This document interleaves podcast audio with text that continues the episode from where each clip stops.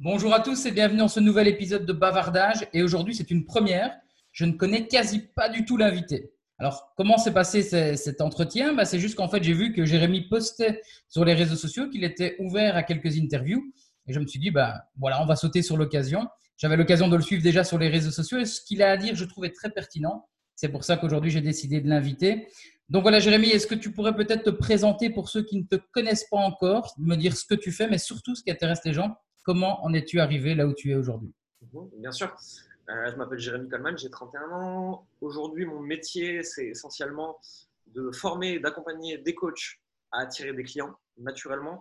Donc, si tu veux, la, la différence au niveau du naturellement se fait surtout dans le ne pas avoir à se battre pour les convaincre, ne pas avoir à se battre pour prouver sa valeur aux autres en permanence avec des choses du genre qu'est-ce que tu peux m'apporter, pourquoi je devrais travailler avec toi, ça on oublie, on le raye, pour que les coachs qui ne sont pas des pros du marketing, donc ce n'est pas le métier, puissent se concentrer sur leur message, sur leurs clients, sur aider les autres, sur leurs valeurs profondes finalement. Et moi, j'ai mis, avec mon associé, on a créé des systèmes qui leur permettent d'attirer des clients et donc de se concentrer sur ce qu'ils aiment. C'est une grosse partie de mon activité aujourd'hui. Je fais encore un peu d'accompagnement, d'entrepreneur personnellement. Euh, j'ai des investissements dans tout un tas de choses. J'ai plusieurs entreprises et tout, mais mon activité principale, celle pour laquelle je suis connu aujourd'hui sur le web, c'est celle-ci. Mon parcours et comment j'en suis arrivé là, j'ai fait énormément de choses. Hein. Euh, j'ai un master en stratégie digitale, donc j'ai toujours baigné dans cet univers-là. Je fais ça depuis mes études. Euh, j'ai été blogueur dans la mode, dans la séduction, dans le sport. J'ai monté un média sur la mode masculine en top 5 français, je crois, si je dis pas de bêtises à peu près avec une marque de vêtements, avec des collaborations. J'ai revendu ça. J'avais tout un tas de compétences. Je suis allé les offrir euh, aux grandes entreprises corporate, euh, à des agences de marketing et de publicité à Paris, des grosses agences. Je travaillais là-dedans en tant que freelance et consultant pendant 3 ans, 4 ans. Et à un moment, j'en ai eu marre. Euh, J'étais relativement bien payé, c'était cool. Mais la relation que j'avais avec mes clients ne me convenait pas. Euh, ce que j'apportais aux entreprises avec qui je travaillais, pourtant c'était des grosses boîtes, hein, ne me convenait pas, ça me plaisait pas. Je n'aimais pas la direction dans laquelle j'allais. Je me suis dit, bon, bah, il faut faire un switch. Ce switch, ça a été d'aider des gens de l'univers duquel je viens initialement, donc du web, donc des infopreneurs, des coachs, des blogueurs, des choses comme ça. Et c'est comme ça qu'en fait, mon activité, elle s'est remise en place et c'était maintenant il y a 2-3 ans, un truc comme ça, je pense. Aujourd'hui, ça se passe très, très bien. Ok, donc aujourd'hui, bah, tu es avec un associé, mais je sais aussi que, que tu voyages beaucoup. Ton associé, c'est quoi C'est un ami d'enfance? Comment est-ce que tu as trouvé cette personne? Euh, Florian, j'ai rencontré par des amis en commun en fait, euh, on avait dans notre cercle des gens qui nous connaissaient tous les deux et qui ont dit Ok, euh, vous êtes tous les deux passionnés de business, vous êtes tous les deux passionnés de marketing, euh, vous êtes tous les deux passionnés de tests, de jeux, de trucs comme ça sur le web. il faut absolument que vous vous rencontriez. Je rencontre Florian, c'était la naissance, moi, de mon business. on discute marketing pendant deux heures. Il me dit Écoute, là, j'ai vu que tu avais lancé ça comme ça, je te conseille de faire ce truc-là. Je rentre chez moi, je le fais. Le lendemain, j'ai des résultats. Et euh, lui, il a adoré le fait que j'implémente ce qu'il m'avait conseillé immédiatement, et moi, j'ai adoré le fait que ça marche. et si tu veux, c'était le tout début de mon business à cette époque-là. C'était il y a un moment maintenant. Et euh, Florian et moi, on a continué à rester potes et à rester proches, à discuter business pendant un, long moment, je pense une bonne année, euh, avant que moi, mon business il décolle. Et à un moment, Florian me dit écoute, si tu veux, je t'accompagne pendant trois mois sur sa stratégie opérationnelle à ton développement. Ok, on a signé un gros deal ensemble. Hein, il m'a closé sur un très gros deal. Et les trois mois sont extrêmement bien passés. On a fait un très beau chiffre d'affaires, euh, on a changé la face, plusieurs facettes du business qui était extraordinaire. Il m'a aidé à coucher de mon premier livre. Enfin, on a fait plein de choses ensemble. Et à la fin de ces trois mois, on, se préparait à lancer le, nouveau programme d'accompagnement pour les coachs qu'on a encore actuellement d'ailleurs, le programme Mercure. Et euh, au fur et à mesure qu'on développe ce programme, je me rends compte d'une évidence, c'est qu'on doit le faire ensemble. On doit s'associer dessus, ça sert à rien que côté me coacher. Euh, il a autant sa place dans ce business et dans ce programme que moi. Donc je lui ai dit, Flo, on s'associe. Il y a eu des longues négociations pour savoir ce qu'on voulait, ce qu'on voulait pas, quelles étaient les valeurs profondes, quelle était la direction qu'on voulait donner à cette entreprise, quelles étaient les choses qu'on rêvait de faire et celles qu'on refusait catégoriquement de faire dans le business, euh, comment on pouvait faire pour y trouver du plaisir tous les deux et pour que ce soit lucratif pour les deux, tout en allant dans une direction émotionnelle qui nous plaisait. Enfin, tout un tas de grandes discussions comme ça avant de s'associer. Et au bout d'un moment, on a couché du projet. C'était il y a un an et demi, je pense, maintenant. Euh, et ensuite, euh, on est parti en Georgie ensemble. On a monté une communauté d'entrepreneurs. On était en immersion avec des, clients à nous pendant euh, trois mois, je crois, quatre mois. on a vécu tout un tas de choses et en fait, c'est ça qui a créé notre association en fait et notre, et notre collaboration. Ok. Et c'est quoi votre, votre vision commune de votre entreprise? Vers où est-ce que, où est-ce que vous voulez l'emmener? Quel est vraiment l'objectif on, a, On, veut aider de plus en plus de gens, mais pas au détriment de notre liberté.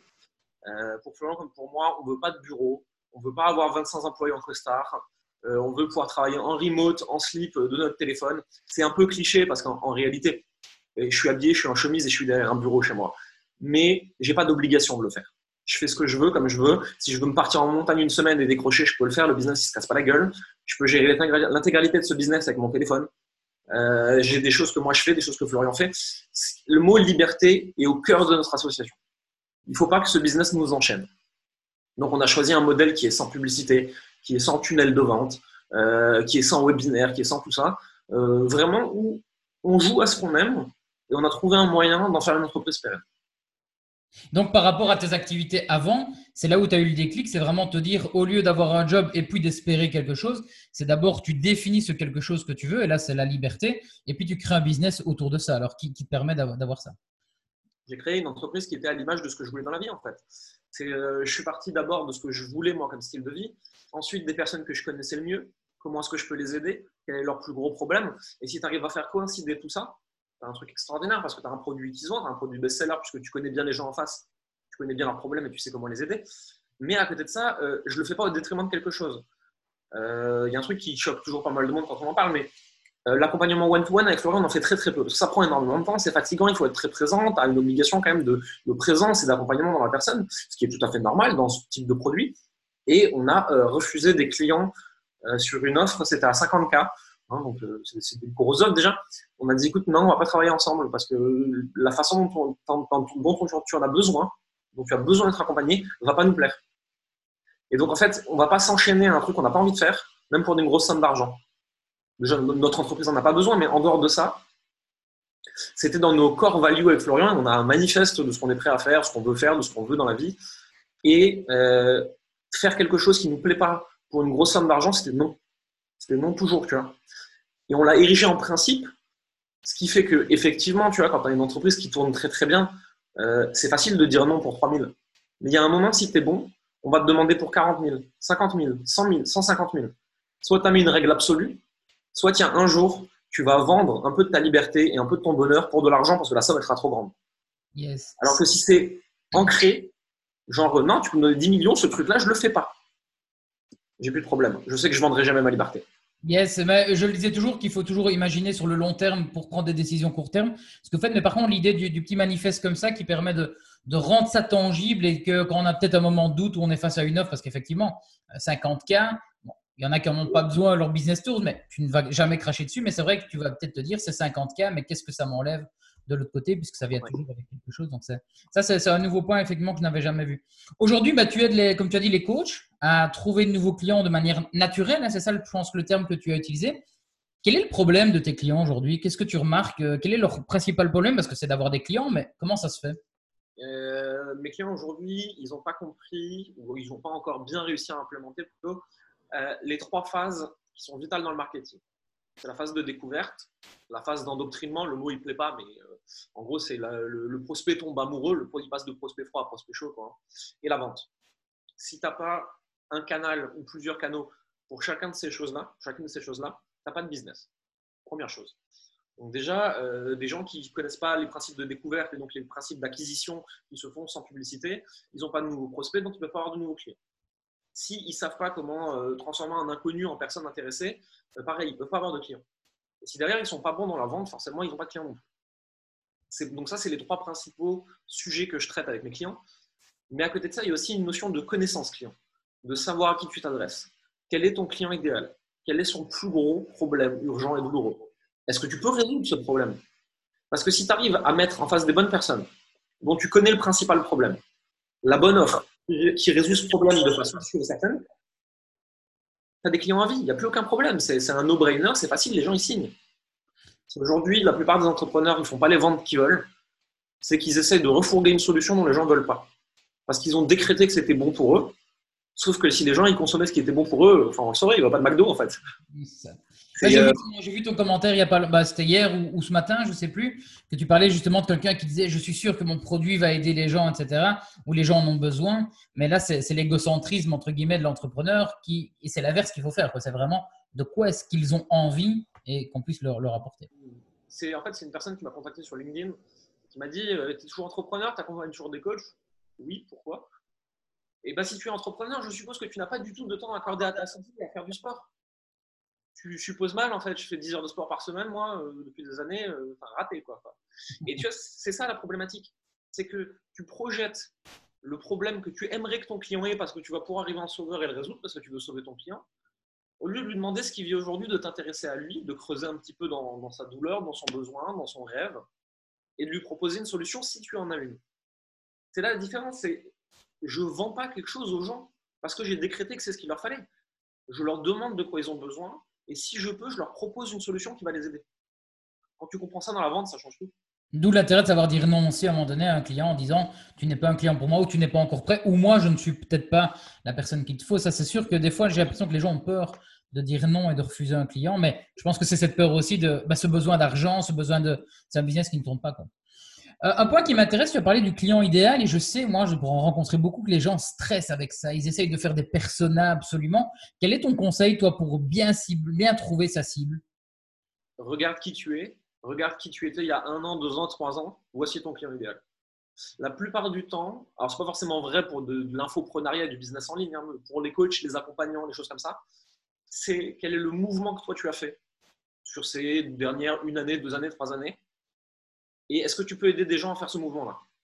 Ça peut être euh, dans la santé, ça peut être dans le sport, ça peut être dans l'amour, la séduction, le business, euh, euh, une compréhension de vie, sortir d'une addiction, ça peut être un million de choses. Hein. Est-ce que tu es capable de transférer, transmettre ce mouvement, cette transformation à des gens? Ok, voici ton client idéal. Ça, c'est une première chose, c'est un moyen simple de trouver. Mais en dehors de ça, un client idéal, pour moi, c'est une personne à qui tu as envie de parler. C'est-à-dire que tu pourrais passer ta journée avec elle. C'est agréable d'échanger avec cette personne. C'est une personne qui a un problème urgent et douloureux. Parce que si tu fais du coaching, de l'accompagnement, du consulting, il faut qu'il y ait un vrai gros problème douloureux. Sinon, tu ne peux pas le vendre à un prix qui vaut ton temps, en fait. Euh, puisque en fait, d'une certaine façon, tu vends ton temps. Donc, il faut que tu puisses le vendre cher. Sinon, euh, tu es, baisé à un moment. Et donc, je disais, ouais, il faut que la personne ait un problème de joint douloureux, il faut que tu aies envie de passer du temps avec elle, il faut que tu aies envie de l'aider, il faut que tu aies la solution. Et enfin, il faut que tu saches comment accéder à ces personnes-là. Moi, j'ai souvent des clients qui arrivent et qui me disent, ouais, mon idéal, c'est ça, ça, ça, ça, ça, mais je sais pas où le trouver. Eh, mais si tu sais pas où le trouver, c'est que tu le connais pas. Si tu le connais pas, c'est que c'est pas le bon client, en fait. Et tu veux des gens que tu connais moi, de, mon existence business, je me suis jamais dit, je vais vendre à ces gens-là précisément, mais je sais pas où ils sont. Non, si je les connais assez bien, je sais où ils sont. Je sais où les trouver, je sais comment aller les chercher s'il faut. Et ça enlève une partie de stress aussi. Mieux on connaît ce, ce client. En fait, ça devient une évidence. Ce client est une évidence. Il ne faut pas essayer. Ben, c'est comme l'offre, essayer de la vendre absolument à n'importe qui. C'est exactement pareil. Il faut essayer de. Donc, ça, c'est ouais, une super approche. Et donc, ton troisième pilier, c'est la vente. Ça, je sais que c'est un gros problème parce que certains disent, mais je suis coach, je suis pas vendeur, euh, moi la vente, c'est pas fait pour moi. Je sais que toi, tu as une façon de voir la vente qui, me correspond un peu, de dire, quand tu as la solution à porter, tu ne vends pas. Tu, donnes. Et donc, quel, conseil est-ce que tu pourrais donner à quelqu'un qui aujourd'hui est bloqué par cette vente et se dit, euh, bah, je suis, moi, je suis pas vendeur, je suis pas comme toi, je sais pas vendre? En fait, quand on pense vente en France, euh, malheureusement, en francophonie, on pense vendeur de tapis, les mauvais vendeurs de voitures d'occasion. On pense toutes les dérives dégueulasses euh, avec la vente sous pression, avec ce, concept des États-Unis, always be selling, pousse, pousse, pousse, tant que le temps que si tu n'as pas assez poussé, la vente elle se fera pas, etc. Non, non, non, non. Moi, pour moi, vendre, c'est juste en fait euh, creuser dans la problématique de la personne que j'ai en face de moi, qui m'explique quelle est la situation dans laquelle il est, et de me demander est-ce que j'ai une solution à lui porter? Si j'ai une solution, je lui propose. Je lui propose. Je ne lui vends pas, je lui propose. Je lui dis écoute, tu me dis que tu as ce problème-là, ça vient peut-être de là. Moi, c'est précisément ce que je résous avec mes clients. Est-ce que tu veux que je t'en dise plus? Oui, non, c'est bon, c'est OK, ciao. Pas de problème. Je ne cherche pas à te convaincre. Je ne cherche pas à te vendre. Je cherche à t'expliquer que si tu as ce problème précis, moi, j'ai cette solution. Yes, ouais, c'est un état d'esprit totalement différent et les gens ont, du mal avec ça. Mais je pense qu'à force de l'entraîner, ils se rendent compte que savoir dire non, je pense que c'est ça le plus important. Mais non, ils ont des blocages sur la vente, ils ont des blocages sur l'argent. Ils ont des blocages sur la vente parce que la vente, c'est un gros mot. Ils, ont besoin de se cacher d'être des vendeurs. Alors que non, moi, je suis une entreprise, hein, j'ai des produits, j'aide des personnes. Si tu es une personne qui a le problème que je connais et qui est résolu par mon produit, je vais te proposer mon produit. Je suis une entreprise, je gagne de l'argent avec ça. Donc, j'ai aucun problème à vendre. Je n'ai pas besoin de me cacher. Je n'ai pas besoin de te dire qu'on va faire un appel gratuit. Non, non, si tu me parles sur Facebook à propos de mon produit, c'est parce que tu veux potentiellement l'acheter. Donc, on va réfléchir ensemble si ce produit peut t'aider ou pas. Et si c'est pour que tu l'achètes, en fait, c'est pas grave, ça ne me dérange pas. Et si tu l'achètes pas, c'est pas grave non plus. Mais j'ai pas besoin de me cacher derrière des jolis prétextes de Miss France là pour te dire que je vais pas te vendre un truc. Si, si, je vais t'en vendre un. Et ça va t'aider en plus. Première chose. Et blocage avec l'argent, les gens, ils n'osent pas parler d'argent. Ils lâchent pas. L'argent, c'est sale, c'est tabou, faut pas le toucher. Non, non, mais attention. Euh, l'argent, c'est un outil. C'est un outil. L'argent seul sert à rien. Je peux pas le manger, je peux pas dormir dessus, euh, je peux pas m'en servir pour me construire une cabane. L'argent, c'est un, flux qui circule entre des personnes pour euh, avoir une valeur commune sur des services différents. Moi, de l'argent, j'en veux beaucoup, mais pas, enfin, je vais pas le manger en fait, ni me faire enterrer avec. J'en veux beaucoup parce qu'il me donne beaucoup d'opportunités dans la vie. Il me donne beaucoup de liberté, il permet d'acheter des choses, et ces choses m'arrangent. Me faut avoir une vie plus simple. Si j'ai une vie plus simple, je peux me concentrer sur ce qui est plus important pour moi. Donc les gens que j'aime, ma liberté, voyager, aider mes clients. Euh, plus j'ai d'argent, plus je suis libre intellectuellement, plus je peux faire ça. C'est tout. Et, toi qui as voyagé beaucoup, est-ce que cette mentalité de, ce blocage de la vente et de l'argent, tu l'as retrouvée ailleurs ou c'est typiquement euh, français, belge, européen? Ça, dépend des cultures. Euh, tu as, des cultures arabes où la négociation, c'est une seconde nature et c'est très bien vu. C'est normal, ça fait partie de la culture. Euh, au, Liban, le candidaton est très important. Euh, donc, ça va dépendre de comment c'est comment tu es vu. Qu'est-ce que les voisins vont penser, tu vois. dans, les, dans les populations judéo-chrétiennes, c'est très européen ce tabou sur l'argent.